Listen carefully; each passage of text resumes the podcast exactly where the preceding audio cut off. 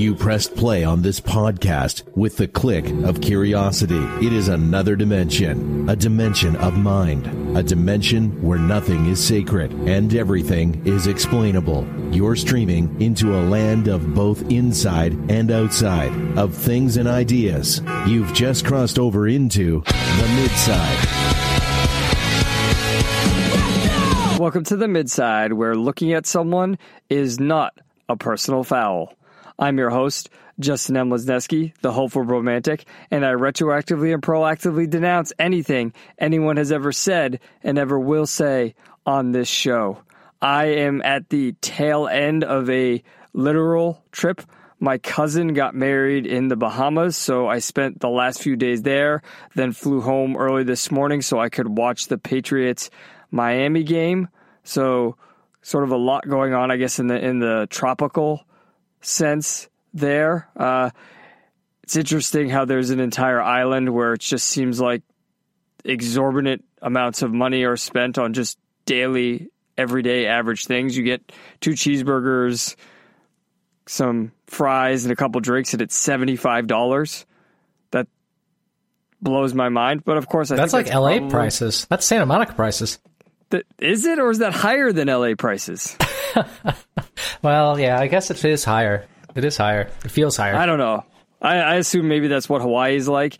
It's so, it, it was a resort called the Baha Mar where they have uh, the biggest casino in the in the Caribbean, the Caribbean, however you want to say it. I don't care. Tomato, tomato.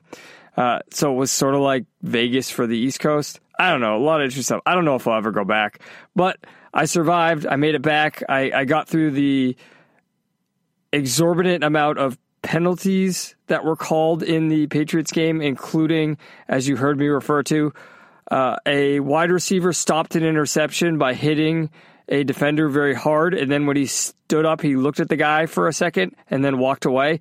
And they threw a flag calling that taunting. Uh, so I don't, I don't know. I feel like we have to disavow everything because everything we say is mean nowadays. So that was my literal trip.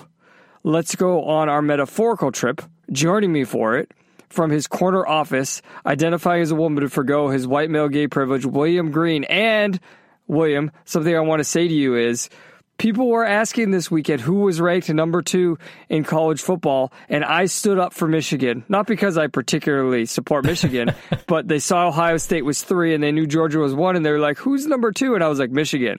And they're like, no, it can't be Michigan. And I was like, it's Michigan. And then it popped up on the TV, Michigan number two.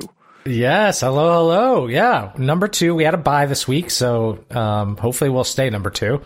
But uh, man, there's still more drama going on. More uh, coach drama. Like I don't know exactly what's going on. It's I feel like I I pay attention on on Saturdays to the games, right? And then there's all this other stuff that's going on. So uh, maybe they're uh, trying to prevent this uh, uh, Michigan renaissance uh, that's uh, coming on right now.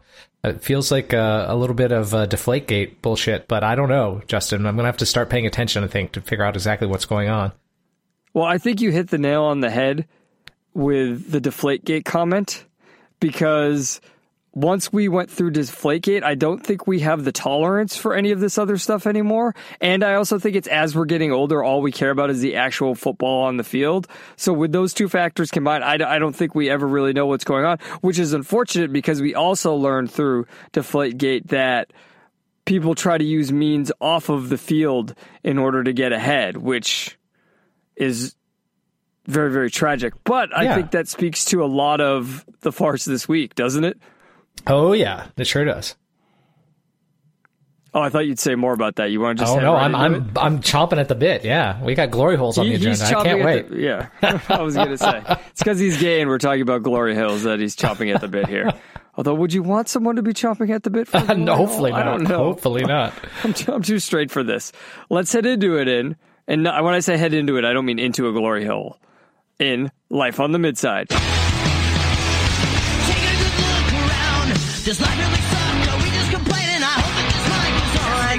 Cause I'm on a roll here. I hope this is making some sense. I hope that you'll throw up your hands and sing it and tell all the haters that they should just shut up and smile. Yeah. As always, if you'd like to support the show, you can do so through Patreon or Locals. Patreon is per episode, Locals is per month. That's the midside.com slash Patreon or the midside.com slash locals. We accept any and all support, including and perhaps most of all, affirmations. Our first bit of farce here is a continuation of what was teased or hinted at last week. It is the Techno Optimist Manifesto. Uh, William feels really good about this story, has strong opinions about the story, so I'm going to let him tell you all about it and maybe inform me about what the farce is because, William, let me just frame it with a question. Sure. Isn't this what Rand has written about when she talked about uh, Return of the Primitive and what Daniel has talked about, and now more famously, Alex Epstein has talked about, where they talked about people who are anti progress. And Mm-hmm. Anderson here, the person who wrote it, Andresen, however you Andresen, pronounce yeah. it, this is a very Swedish name. Uh, Isn't he just taking the perspective that we share that we should be optimistic about technology, that it's a good thing, that Yeah. the Industrial Revolution was a good thing?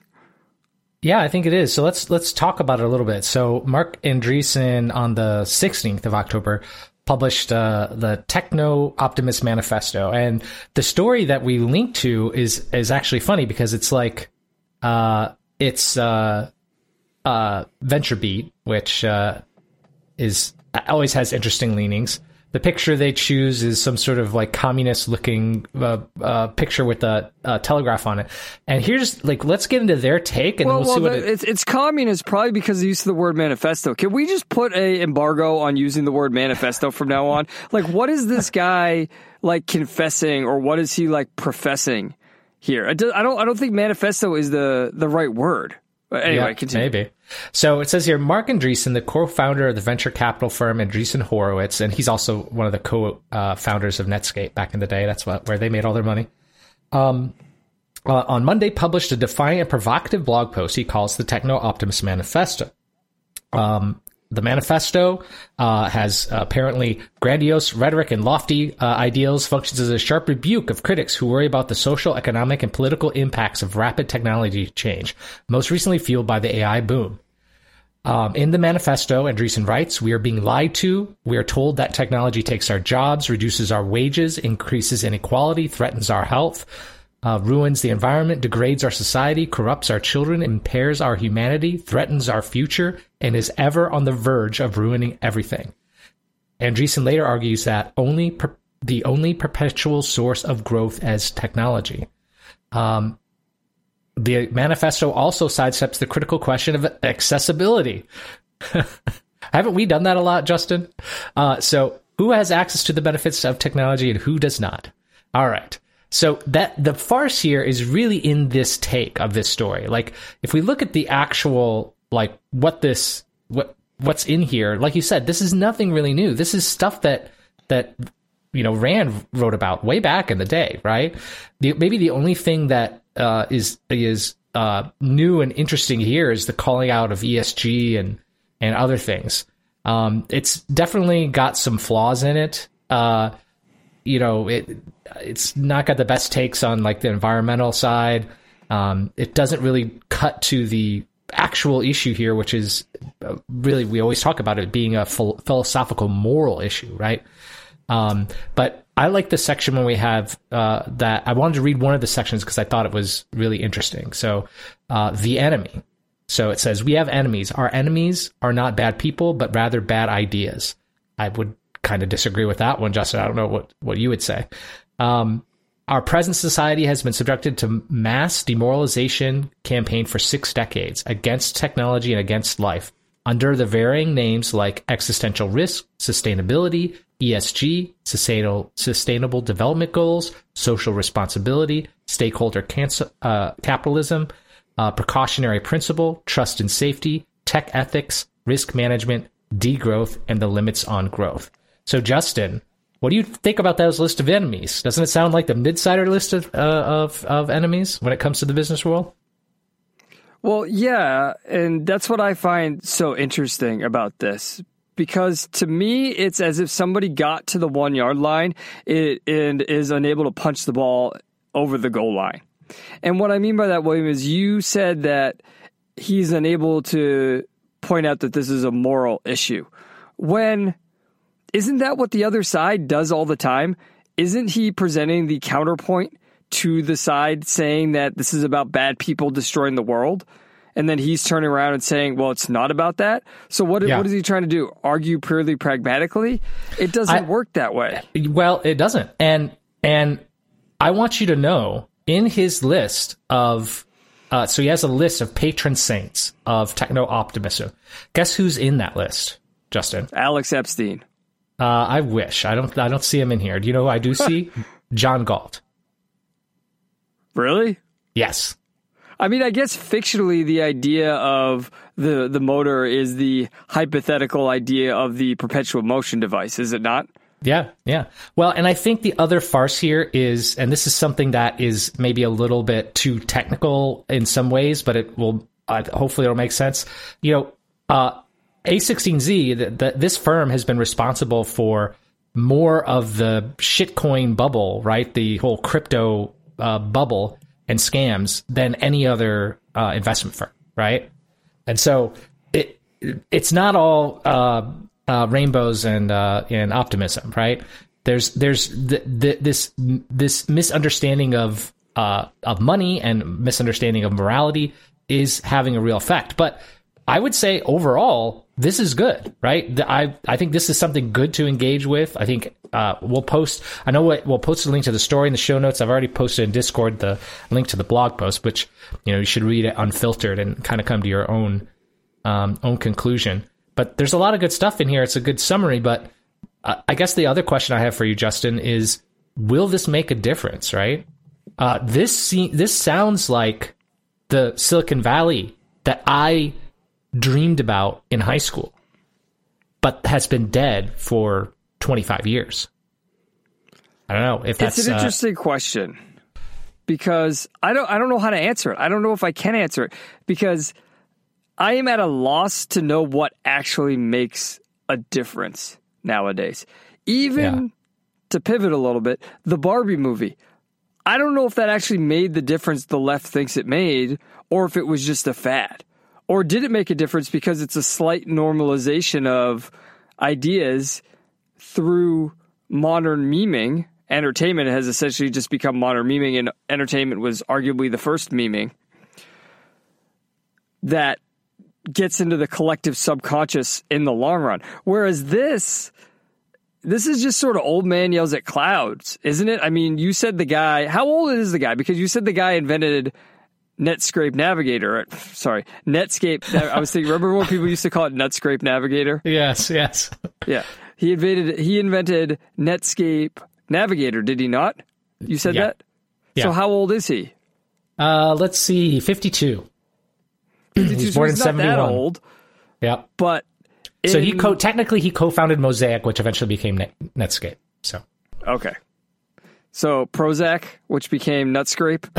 Uh, exactly. I don't know what if that was the original joke people made about Mosaic, but Mosaic that's really nerdy for people to remember that. It's That's just old. it's it's hard it's hard to know what makes a difference anymore. Especially he's coming from again, what you said, the, the key point here is the idea that he's not making the moral point. And it's the question you Yeah. asked. Well, and and it's funny Bad the critics versus bad people. Yeah, yeah. It's funny what the critics point out too. So, like, uh, here's Ben Collins, uh, you know, eminent uh, luminary. Uh, Mark Andreessen, who runs one of the biggest Silicon Valley venture capital firms, wrote a manifesto today labeling social responsibility and tech ethics uh, teams the enemy. His firm recently pivoted from uh, crypto Web three to American military and defense contractor technology. So, I if anything, it should be praised that they're leaving uh, Web three and the crypto scam behind and finally doing something more productive. I wouldn't necessarily uh, say military defense contractor necessarily productive as such, but I think what they're criticizing here is their move more towards AI and manufacturing and other things. So uh, yeah, it's it's I I think that even the critics are missing the point. Another person um, uh, called it uh, mixing socially reactionary politics with hyper nationalism. yeah, all those enemies were uh, uh, were outside of America, right? Well, that's because they can only fit it in their collectivist bubble. So they assume someone Yeah. saying this must be acting nationalistically because they think their their opposition side is the country and the culture as a whole, and that anyone who supports it has to be a nationalist. That's how it translates in their brain. And that's the problem is these are conversations where they're missing each other. Where one side's saying bad people and the other side's saying bad ideas. But to your point, William, which I think is what you were saying is bad ideas can only be enacted by bad people. It's the same Bad idea that a gun in Yeah, bad itself is not Yep. right. It, it, it- bad, guns can guns in themselves are not good or bad. It's their use that's bad. Now ideas are bad, but for whatever reason, whether a person has you know bad logic, bad intentions, bad psychology, it's only a bad person who's going to use them. So it's much more effective to point out that hey, these are bad people. And I think that the rest of the farce for this week sort of points to that. How, William, how are people not making the specious argument, which, even though it is specious in the sense that it seems correct, it actually is correct? It's, it doesn't just seem correct, it is correct. And in that sense, when it seems correct and is correct, how are you not using the easy slam dunk argument? Yeah. I mean, they try and say go woke, go broke. It's not the go woke, go broke. It's the, I don't even have a, a flashy way of saying it. It's just that when you throw in with terrible people, the normal average person doesn't want to deal with them. yeah. So, so the first other bit of farce is the glory holes thing we were talking about, and this is something in Europe.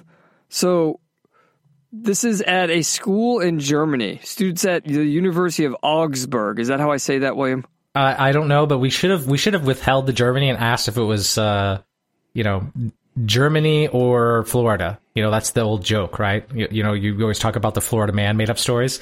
Would this uh, news story would would the media also write this news story about Florida versus Germany? But I don't think it would work for Florida. I think in this case it would have to be something like L.A. or Germany, right?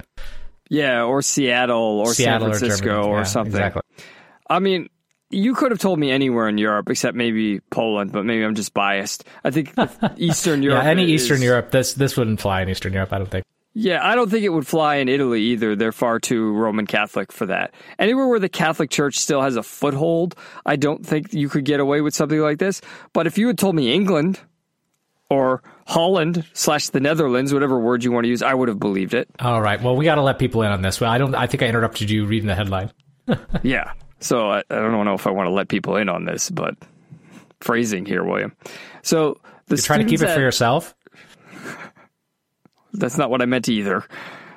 So students at University of Augsburg, Augsburg, A-U-G-S Berg, B-U-R-G, call for glory halls to be installed in lecture halls.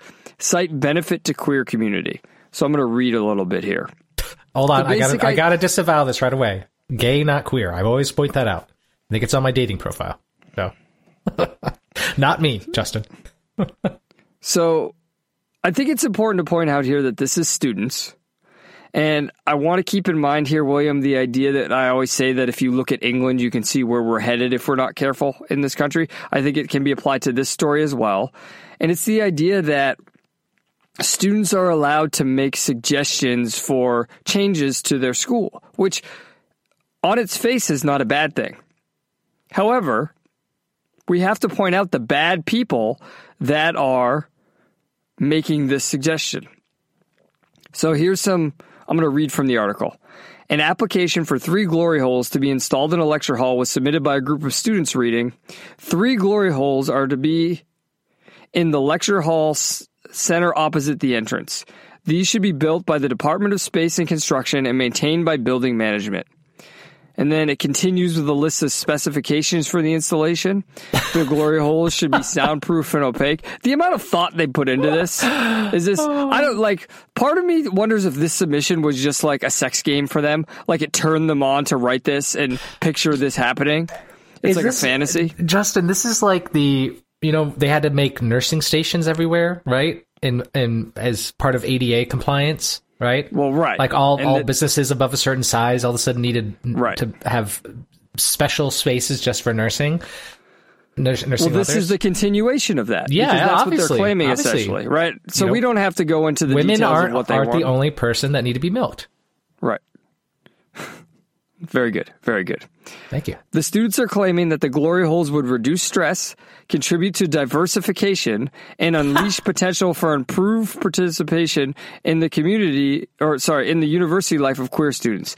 It adds that quote kink could be performed at the university and claims to access to sexual activity could act a potential stress reducer for students. By the way, that's a terrible paragraph. It says reduce stress at the beginning and end of the paragraph. Editor, get on that. Sex can be a relaxing activity which can be very useful in the often exhausting everyday university life. The associated stress reduction would ensure a more positive working atmosphere on campus. Would it? Because every time people have sex with each other, it creates a more positive environment, especially when it's a bunch of uh, horny early 20 somethings or te- late teens.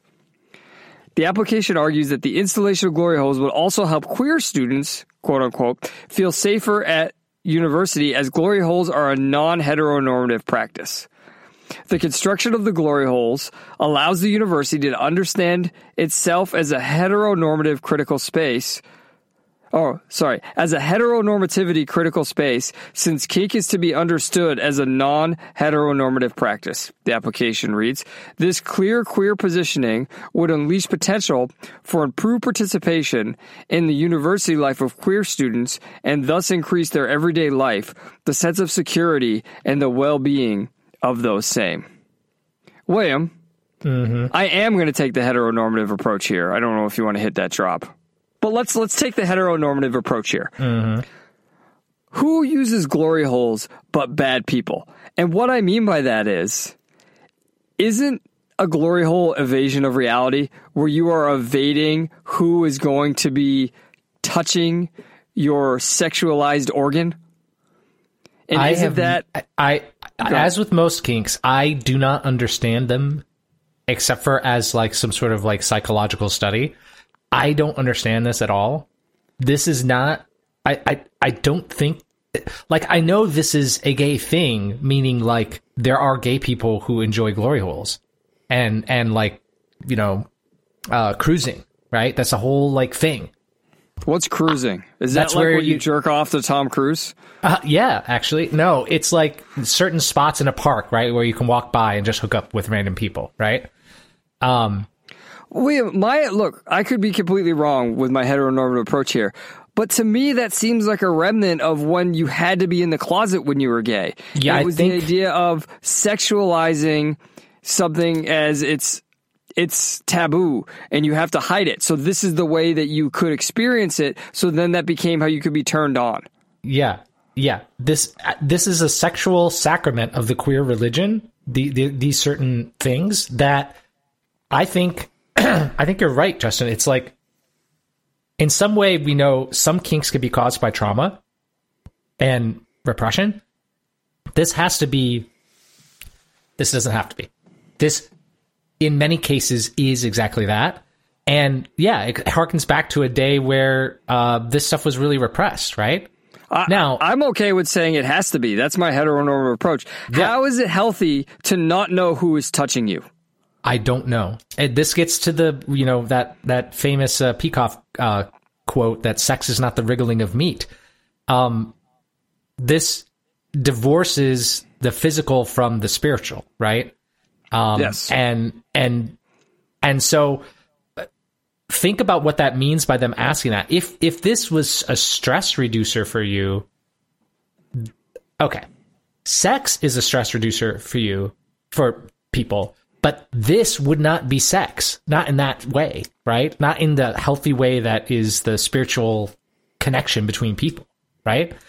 Um yeah i this isn't necessarily even like can you imagine there i love the irony of the specifications right? Like of what a good glory hole should be. It should be soundproof should all these things.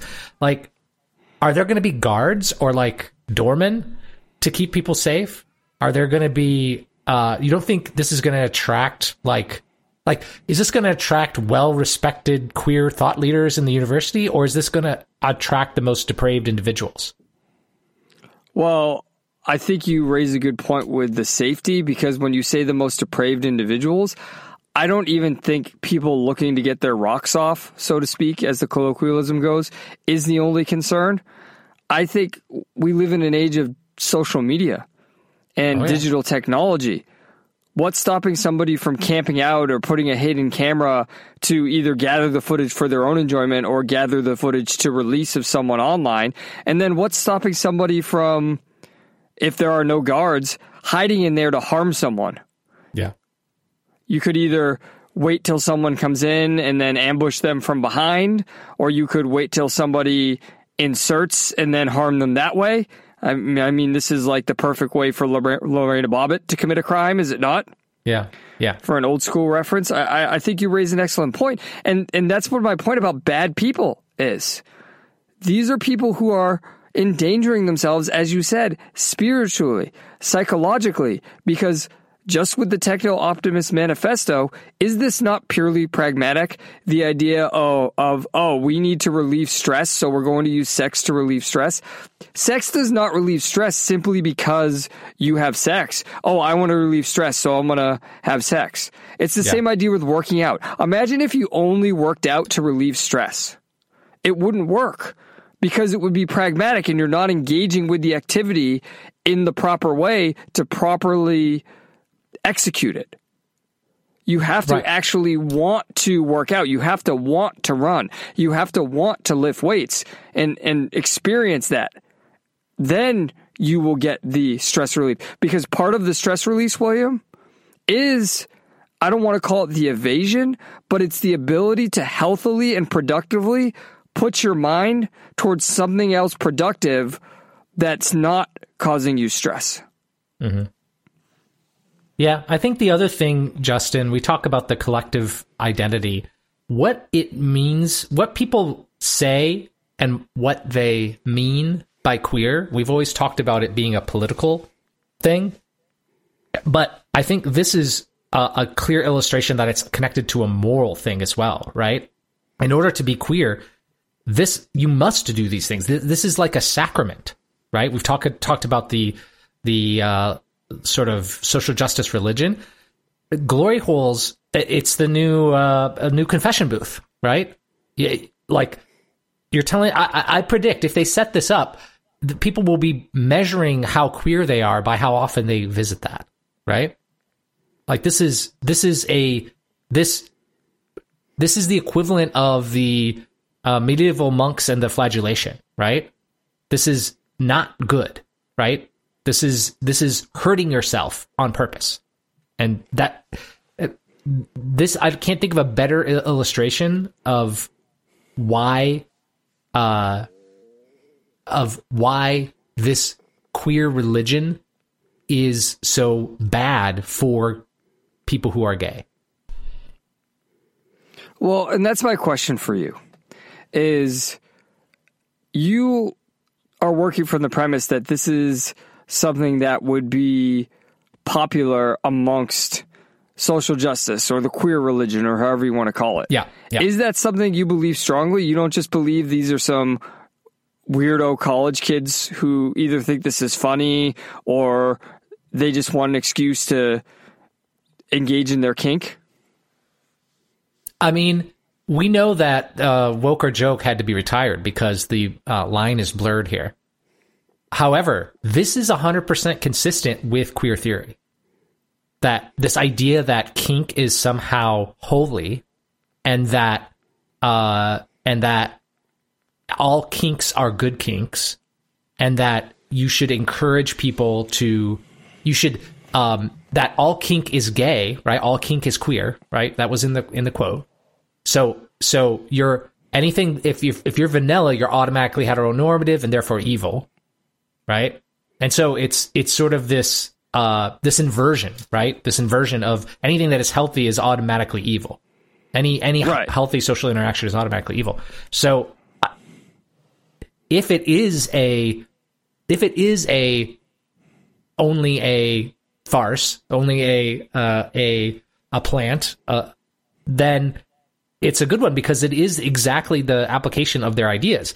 If it's just misguided students, who's the one misguiding them? It's the it's Yes. this whole queer theory, uh, um, all the queer theory departments, right?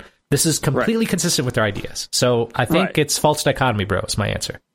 Yeah, I, and I think that's a great response because really what you're getting at is the equivocation of the word queer with a dismissive, simplistic approach to straight people, as if straight Yeah. people only have sex in missionary and Yeah. nothing else, and it's just boring and, and uninteresting. And the idea that queer is associated with homosexual or deviant. Yeah. Where yeah. queer just used to mean like, oh, he's a little queer, like he acts differently. And it's the And it- divorce, it's the replacement of the spirituality that becomes from the connection of two people during sex, which both straight people and gay people can enjoy in healthy relationships.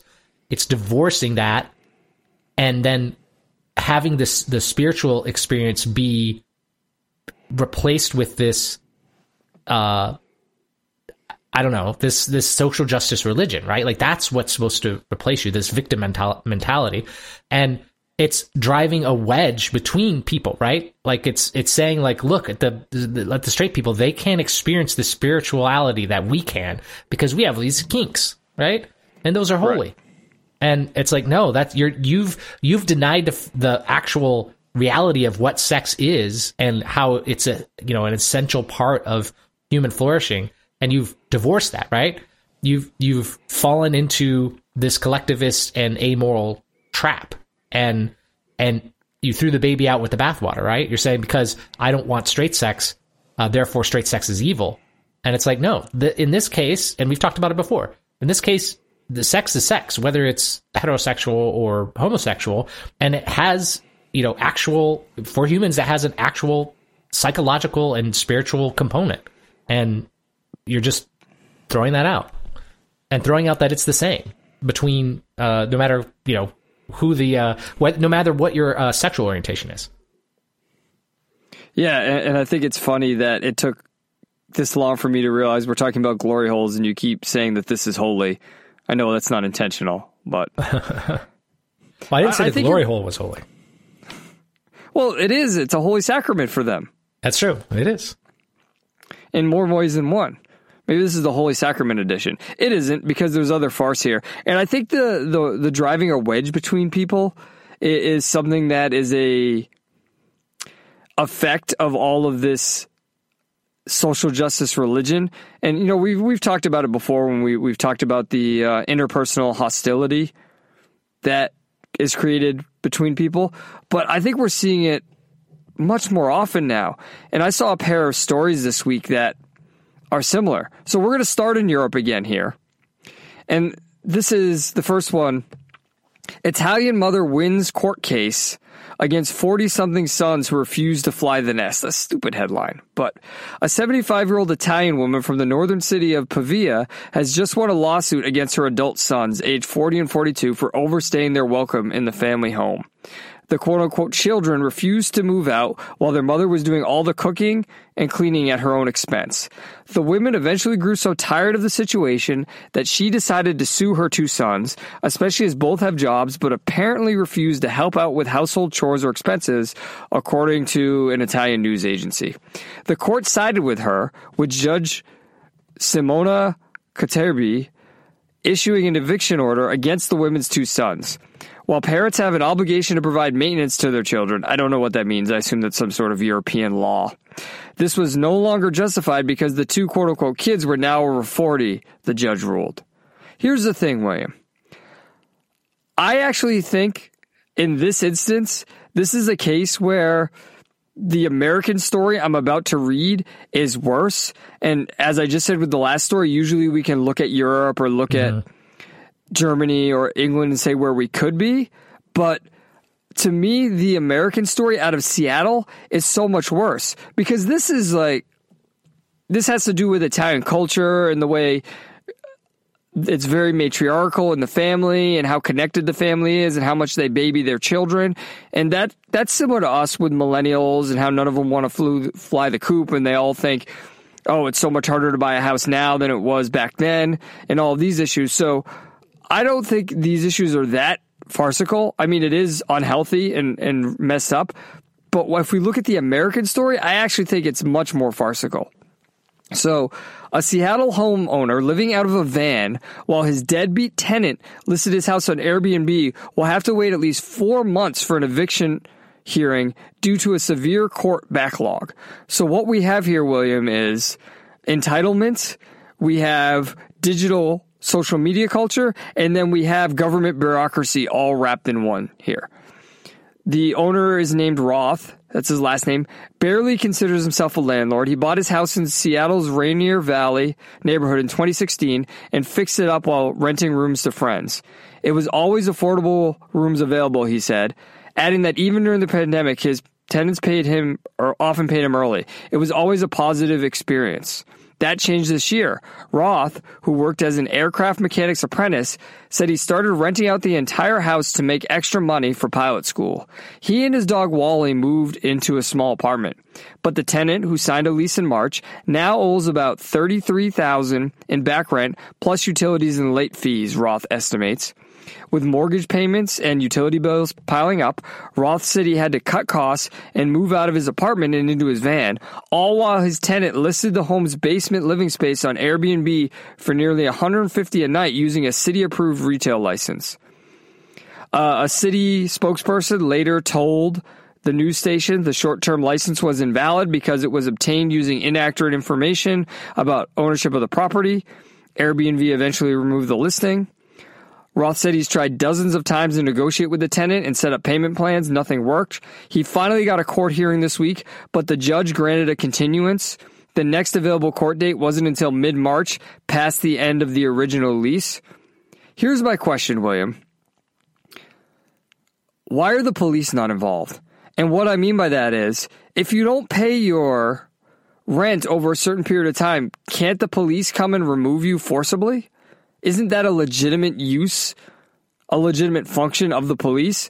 So in all of this, literally no one's doing what they're supposed to. Everyone's doing the opposite of what they're supposed to.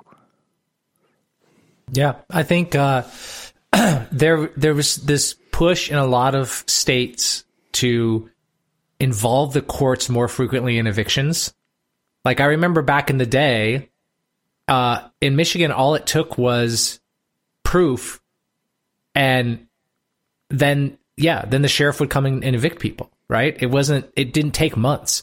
But Justin, there's a couple failures going on. The laws are uh, way more in favor of uh, tenants over landlords. That's the first problem. The second problem is, and this is a huge failure, is there's not enough judges, right? We've had this is all across the the court system. There aren't enough judges, and we talk often about the essential form, you know, the essential uh, uh, things that government does, right? And Justin, every time there's a budget shortage, what are the first things they col- cut? All those essential functions, right? During the pandemic, Yeah. what was the first thing to shut down? The courts, Yep. right? And if if it, I don't know why it is so, uh, maybe it's a failure of civics. Why it's so common to think, oh, the police and the fire and the ambulance and the military, those are essential. We have to keep those open even when we're shutting down the government, but not the courts.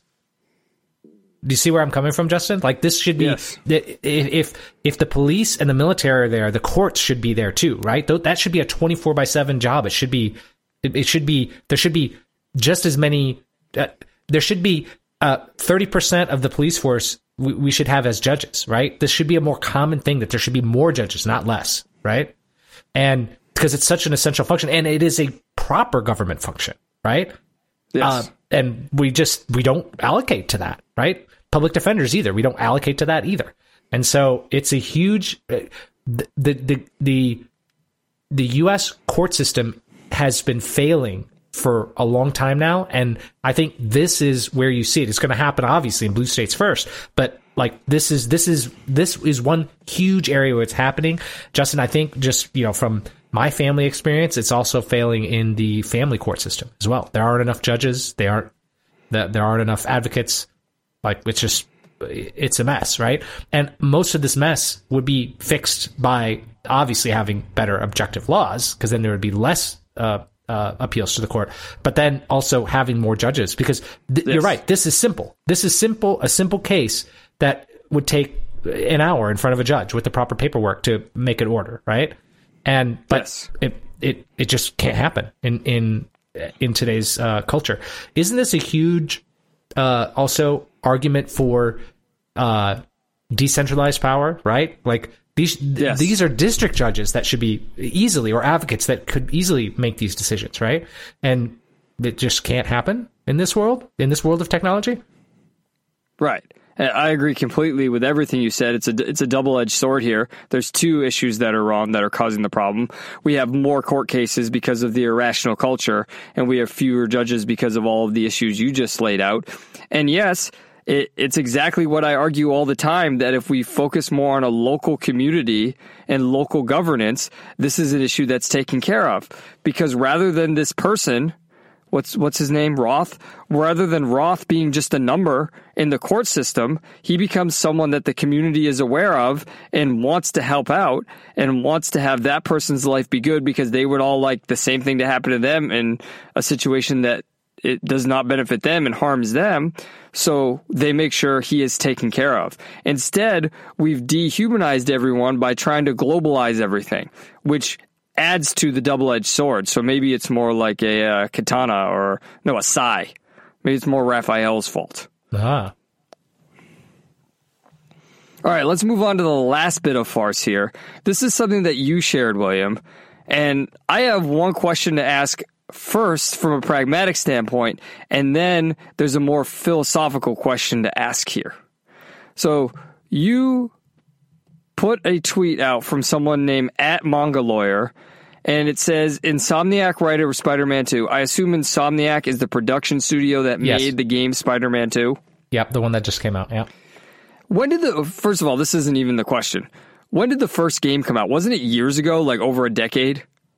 I mean, the first Spider-Man game probably came out, yeah, in the '80s, I would guess. But, uh, No, but I meant the first PlayStation one. oh, the first. Because. I remember when oh, it came out and it was a big deal and it was based on Tobey Maguire's Spider-Man, wasn't it? Yeah, but then so uh, there's been lots of Spider-Man games on the PlayStation. So this is I think I would have to pull up that Wikipedia timeline. Well, that's why it's confusing that it's called Spider-Man 2. Do you understand how confused I Yeah. get when the kids are talking about Spider-Man 2 the game? I'm like, is this an adaptation of Spider-Man 2 starring Tobey Maguire? Is this a sequel to a previous Spider-Man game? It's all very confusing. Which kind of adds to what I'm saying here. Because here's my question. There's a picture here of one of the writers of the game and a picture of Mary Jane Watson from the game. And the argument here is based on pictures. It's an argument based on pictures and a caption, since I know some people out there say "Uh, "Pict- pictures can't be an argument. The caption says, all conclusions and arguments directed to notice patterns are reserved for Twitter users and under no circumstances. I'm claiming this is a self insert. It's an enthymeme here where he is implying that it's a self insert. William, do you think this is actually a self insert? The reason I am asking is not only would the writer have to request this, but then the programmers would have to go along with this, wouldn't they? Yes. and yes.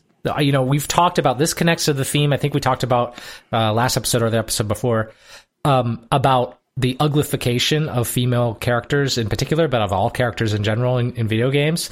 And Justin, I'm not saying the writer is ugly. That's not what I'm saying. I'm just saying she's not as pretty as Mary, as Mary Jane is, right? The idealized Mary Jane, right? If you if you have the ability to create a character that can be look like anything, right, including fantastical elements or completely romanticized elements, and you're dealing in a in a universe where Mary Jane is is is beautiful and uh but down to earth, right? She's the the girl next door, right? Uh, the woman on the left, the writer, is not not that she's fine, but she's not that.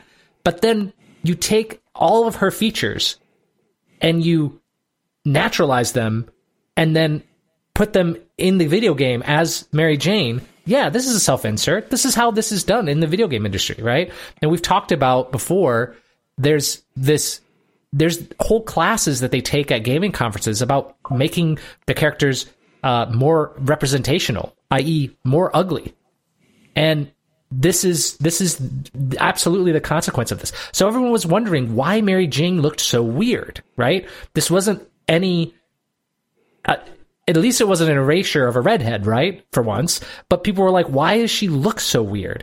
They probably captured her face and used that to, to create this.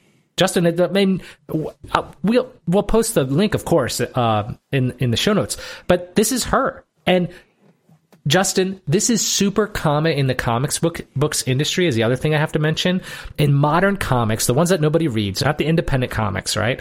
Um, the ones that nobody reads a lot of the main characters are just self inserts for the author. They, they, the, their naturalism leads them to this thing where they, they, and their narcissism to just put themselves as someone with a superpower, with usually a pretty lame superpower, right? I remember, I don't remember the name of it, but there was this whole comic that was like, um, I was the this this this chick. The main character is this chick who's this fat goth styled sort of living under the shadow of her mother who's a superhero and she has powers. And you look at the picture of the author and her next to each other, and besides the goth, they're both the same fat chick with the same eyebrows, hair, eyes, everything. It's clearly a self insert. Even the attitude of the writer matches the attitude of the writer. Uh, sorry, the attitude of the main character matches the attitude of the writer that you see through interviews and stuff like that.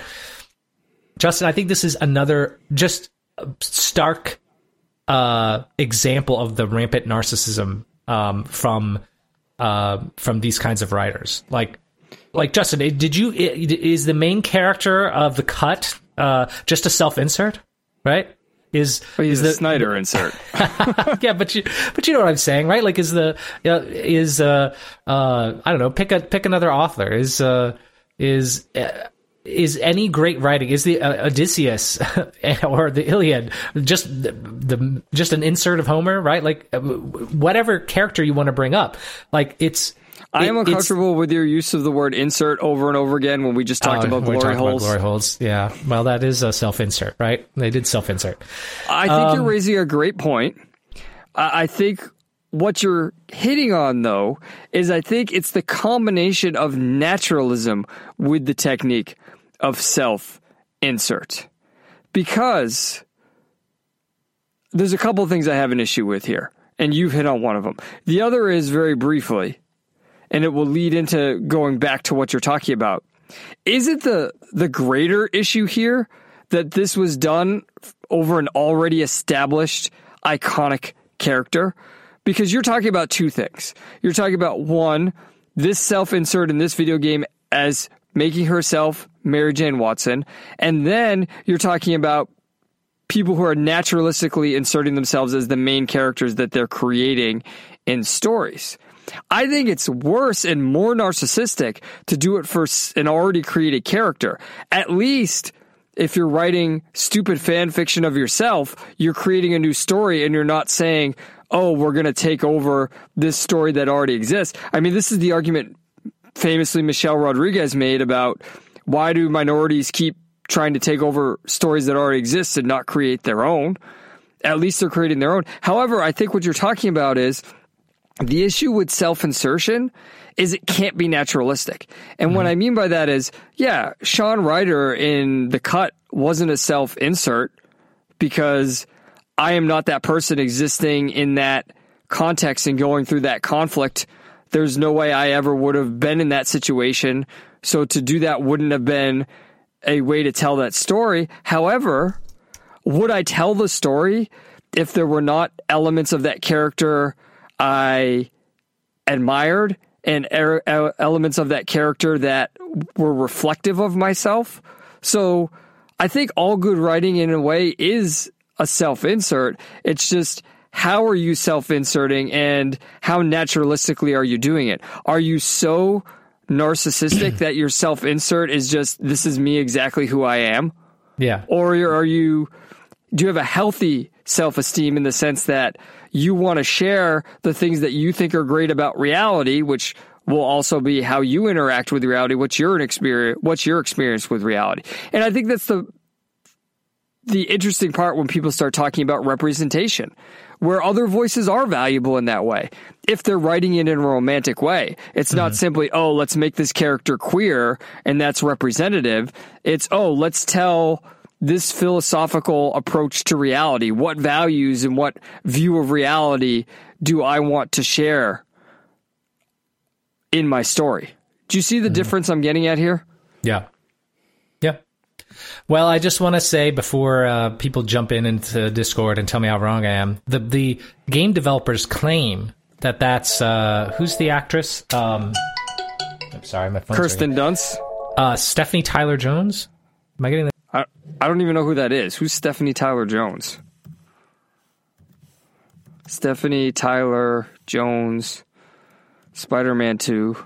Yep, look it up and tell me that that's Stephanie Tyler Jones because you had asked me, oh, would they make that character on purpose, the writer, instead of you know, and apparently there's an Instagram post where she's talking about reprising the role. Now maybe she was just the voice actress and not the one that they used as the model, but how do you get from that actress if you Google Stephanie Tyler Jones to Yeah, her that face ugly? isn't as wide. And I'm Yeah. not calling this writer fat because I don't think this no, insomniac no. writer is Again, fat I'm not saying way. this. I'm not saying the real life person is ugly. I'm saying the character model is ugly. When I'm saying it's ugly, right? It's ugly. Well, I think the, I think the character model is ugly in the context of romanticism, and Yes, what I mean by yes. that is if you're going to romanticize someone, that's not you don't make them look average. So by comparison, an average looking person, which by all accounts this writer is, although the picture they show of her.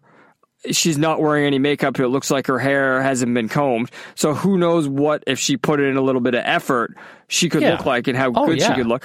But she just looks like a normal, average, honestly Midwestern person in this picture. And when you translate that to art, which should celebrate, especially the heroine who the hero loves, it's ugly. Yep. So, uh, so yeah. So this is uh, this is a great example of the decline of comics book comic books in general, but it's really an example of that uglification that I was talking about a couple weeks ago. Well, right, and the and what I said at the beginning, the the number of people who were complicit in this. Imagine, imagine all the people who had to participate in the execution of this character design and sign off of the execution of this character design. Yeah, That's it's, uh, that's mind blowing to me. it is. It's it's terrifying. All right. Well, speaking of terrifying things, we have other art to discuss. Let's do it in the Hopeful Romantic with JML. Put me into syndication, broadcast to a network station of people viewing their favorite episodes. I can't find a new pitch to throw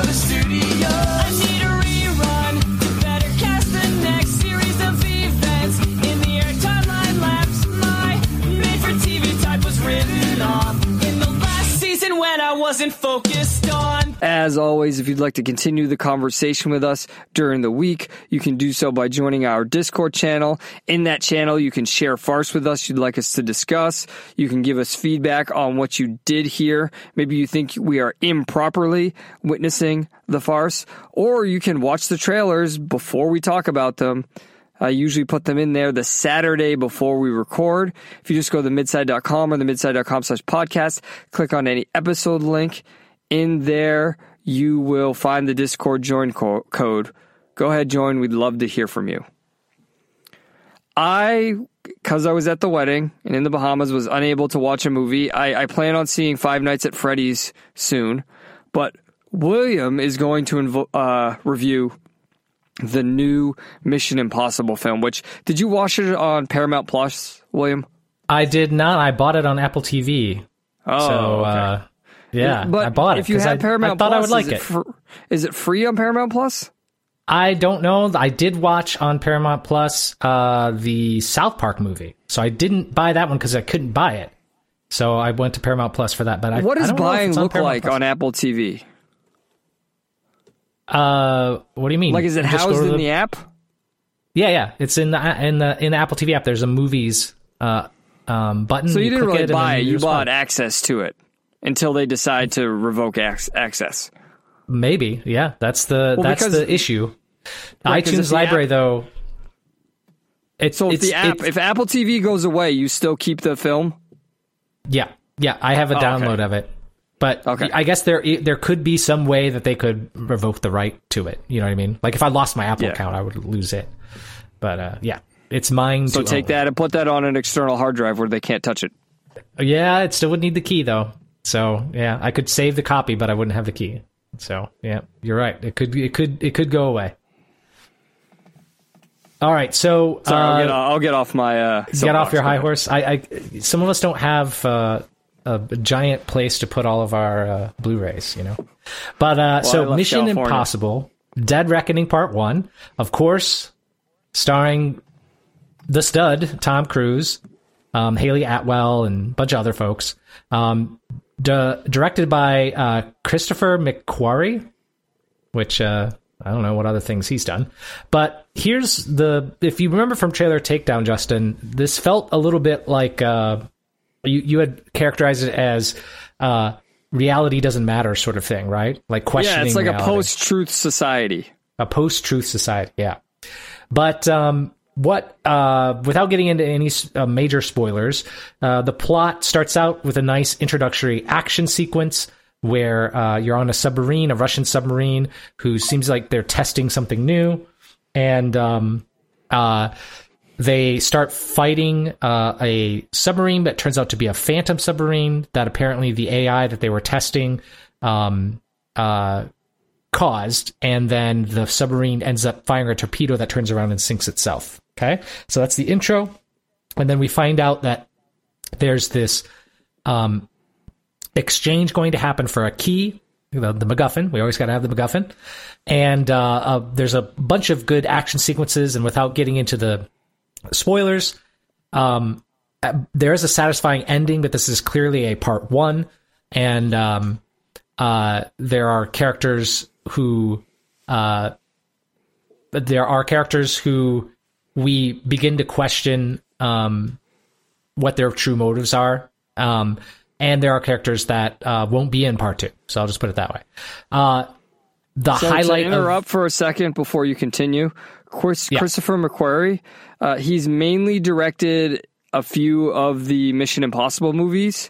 However, he has written The Usual Suspects, Edge of Tomorrow, Jack Reacher, and notably Top Gun Maverick. So he is a frequent collaborator with Tom Cruise. Cool. So overall, I would say that this movie has a lot of great action. The um, the the last set piece involving a um, motorcycle and uh, parachuting after driving off of a mountain on a motorcycle is super exciting. And in typical Tom Cruise fashion, it's a stunt they stunt they did with practical effects, and he did it uh, himself, and so it's it looks really good um, and is quite exciting. There's a couple of good twists in it. Nothing that you can't really pick up on. There's nothing that's that that are, isn't really going to necessarily surprise you if you pay attention. Um, I will say, Justin, though, our fears about the theme being um, sort of anti-reality aren't really apparent. What it is is is mainly a story about um, technology and people being um, affected by technology. And what I mean by that is the entity that they're fighting um, is a sort of a sentient AI, and it's threatened by. Uh, it is. I'm trying to do this without saying any spoilers. It is predicting people's actions and um, and using that to respond and sort of prepare for every eventuality. What kind of undoes it with uh, maybe a, a slight minor spoiler is that it's it's not able to see everything everywhere. And and and, and the the conceit here is that it can only affect digital devices. It can't affect analog devices. And so there's a little bit of conceit there. But um overall It I sounds sort of like Winter Soldier, where remember the MacGuffin in Winter Soldier was a device that could see all people in the world who were associated with a certain belief system, and they were worried Hydra, the the Nazis, were going to use that to exterminate basically all the non-Hydra people.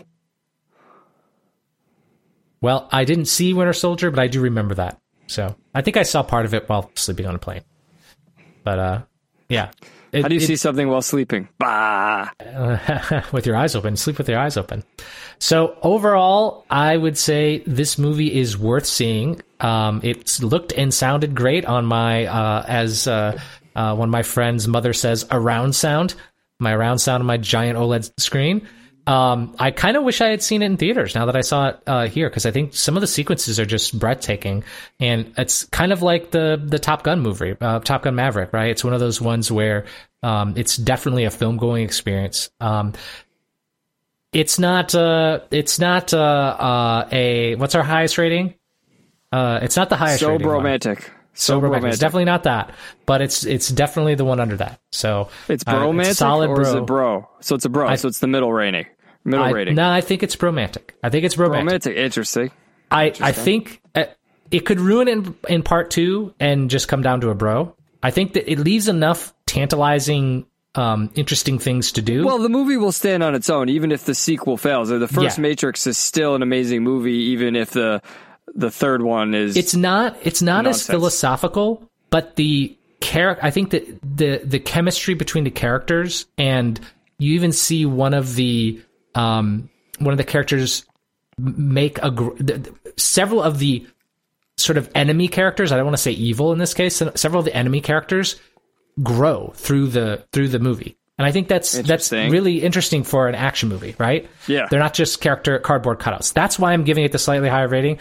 Justin, you might give it a bro, but uh, I think it, it's peeking into uh, into into that one.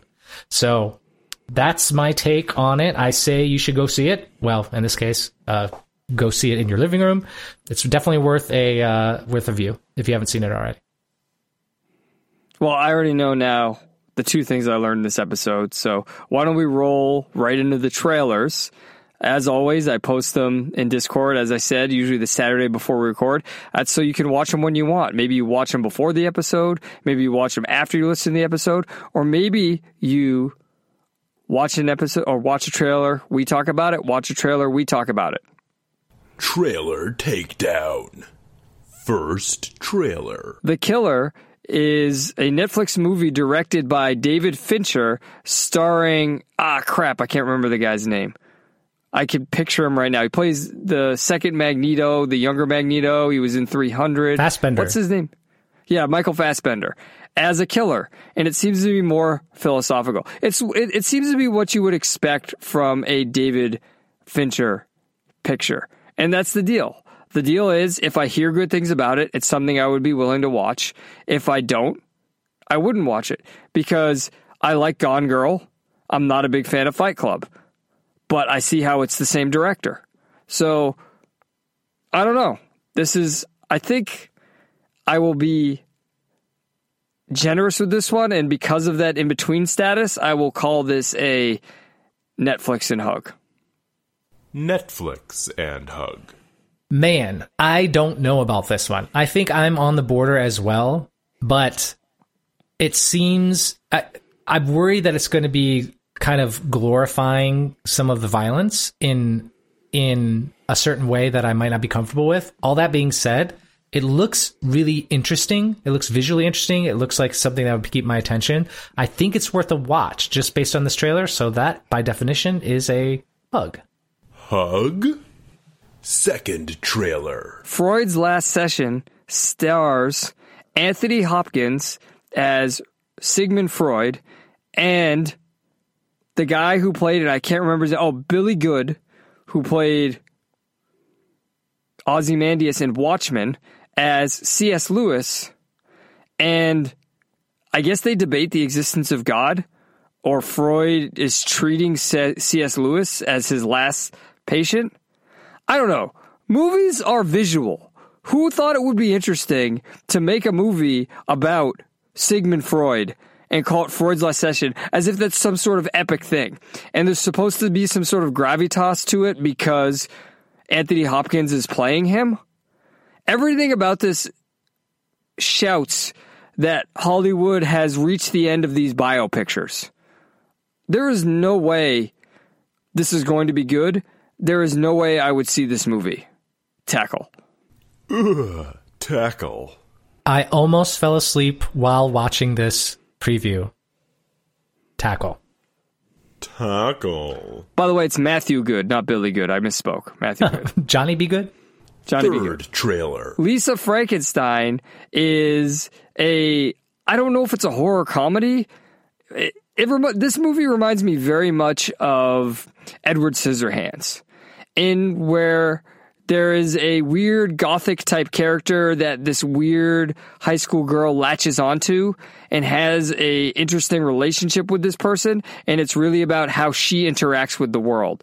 It's written by Diablo Cody who's known for the movie Jennifer's Body and the movie with um pre Elliot Rogers or pre Elliot Page. Sorry. Wow. How about that confusion, William? Wow. What is that? How does that tell you where I associate all those people in my brain, right? yeah. Um, f- pre Elliot Page, Ellen Page, Juno. She wrote Juno as well. So, look, Diablo Cody's a good writer. She's high concept. Uh, this looks very, very interesting to me. Uh, this looks like something that could be pretty good. The, the teenage girl falls in love with a Frankenstein type character and brings him to life. And then she lives that relationship. And like I said, it, it seems to be in the vein of Edward Scissorhands, and the way it's directed visually and cinematographically, art design looks interesting to me. This is one that, especially in February where there's not a lot out, I think this could be interesting, and I'm willing to give it a chance. Hug. Hug. Yeah, is this a goth romantic comedy horror? Like it seems like it's sort of it, it, it's not hundred percent clear in the preview if if you're taking this more seriously or if this is more comedic, but it's definitely one of those. I I mean, it's obvious what this is meant to do. This is supposed to be a, a chick movie, right? I mean, this is I don't know. It it looks interesting, but I don't think this is something I would rush out to the theater and see. Um, like you said, uh, the month of my birth is not known for its great uh, uh, uh, movie releases, but this might be if you go watch this uh, in February, this might be uh, something that I would watch. So I think that ca- counts as a Netflix and hug. Netflix and Hug. Final trailer. Under the Boardwalk is an animated movie about crabs starring Michael Cera. Michael Cera is an agoraphobic tr- a crab. Sort of, this is sort of like, what's that wallflower movie called? What's that Tales of the Wallflower? What's that called? Secrets of Being a Wallflower? Perks? No, Perks of Being a Wallflower. Yeah. This is sort of like Perks of Being a, a Barnacle type deal for crabs. Uh, it, the the animation is very vivid in a way that reminded me of Rio. Not that I've ever seen Rio or Madagascar. And then I assume a hurricane comes in or some sort of a wave, and the crabs are pushed on shore, and Michael Cera freaks out. However, his romantic interest is also there. Here's the deal: when this trailer started, I was kind of interested, William, because I was like, "Oh, this is like a Michael Cera type animated movie." Like, if you're gonna make an animated movie voiced by the guy who, where the protagonist is voiced by the guy who played Scott Pilgrim, this is the sort of approach you would take. And it's crabs, which the only really famous animated crab is Sebastian, so there's a lot to like here. But as this went on, it became more and more sort of cliche and uninteresting, where there was nothing creative or humorous about it to keep me hooked. So it started out as a hug and it became a tackle. Tackle. Yeah, when I first saw this at the beginning, I was like, are they doing like a West Side Story thing? And then it just got just so, like you said, so cliched.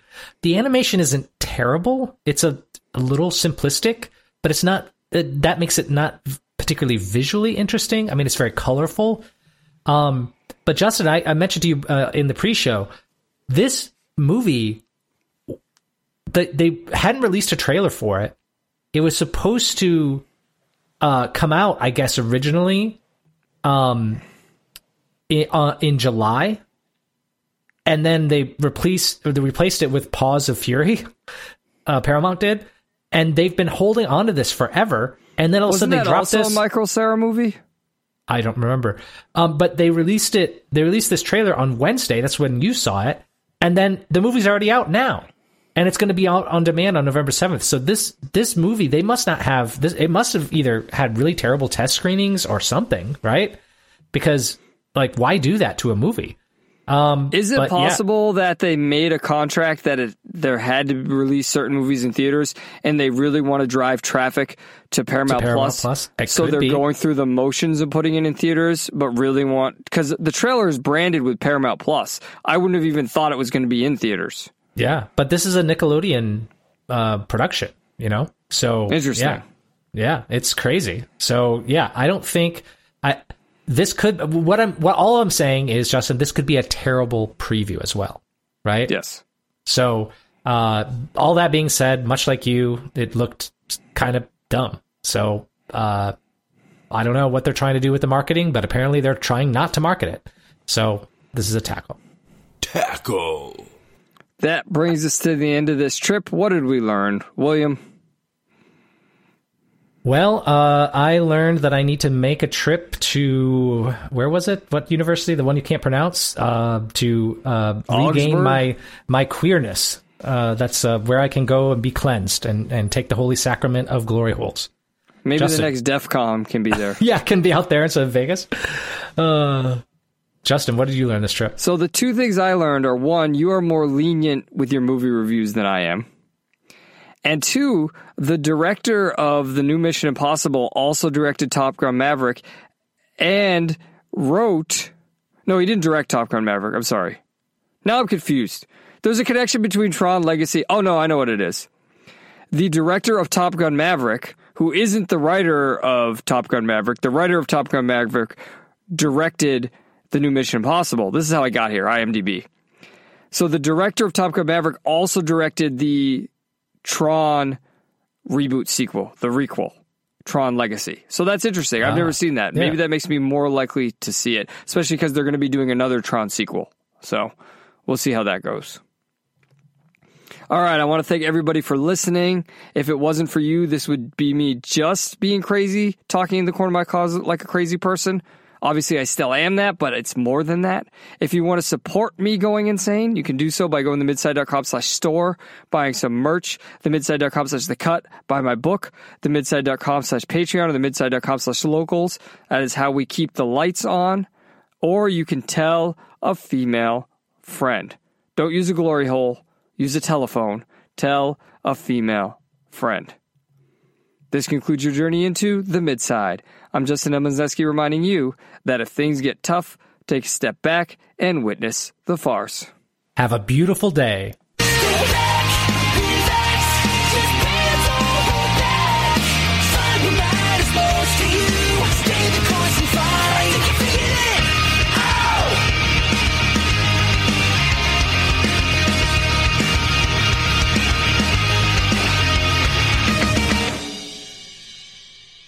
All right, figured out what the phone call was. Apparently, the music stopped playing in the store. It was critical that I turn it back on. We're playing 70s. Yeah, I can. We're playing 70s music, and the customers love it. Interesting.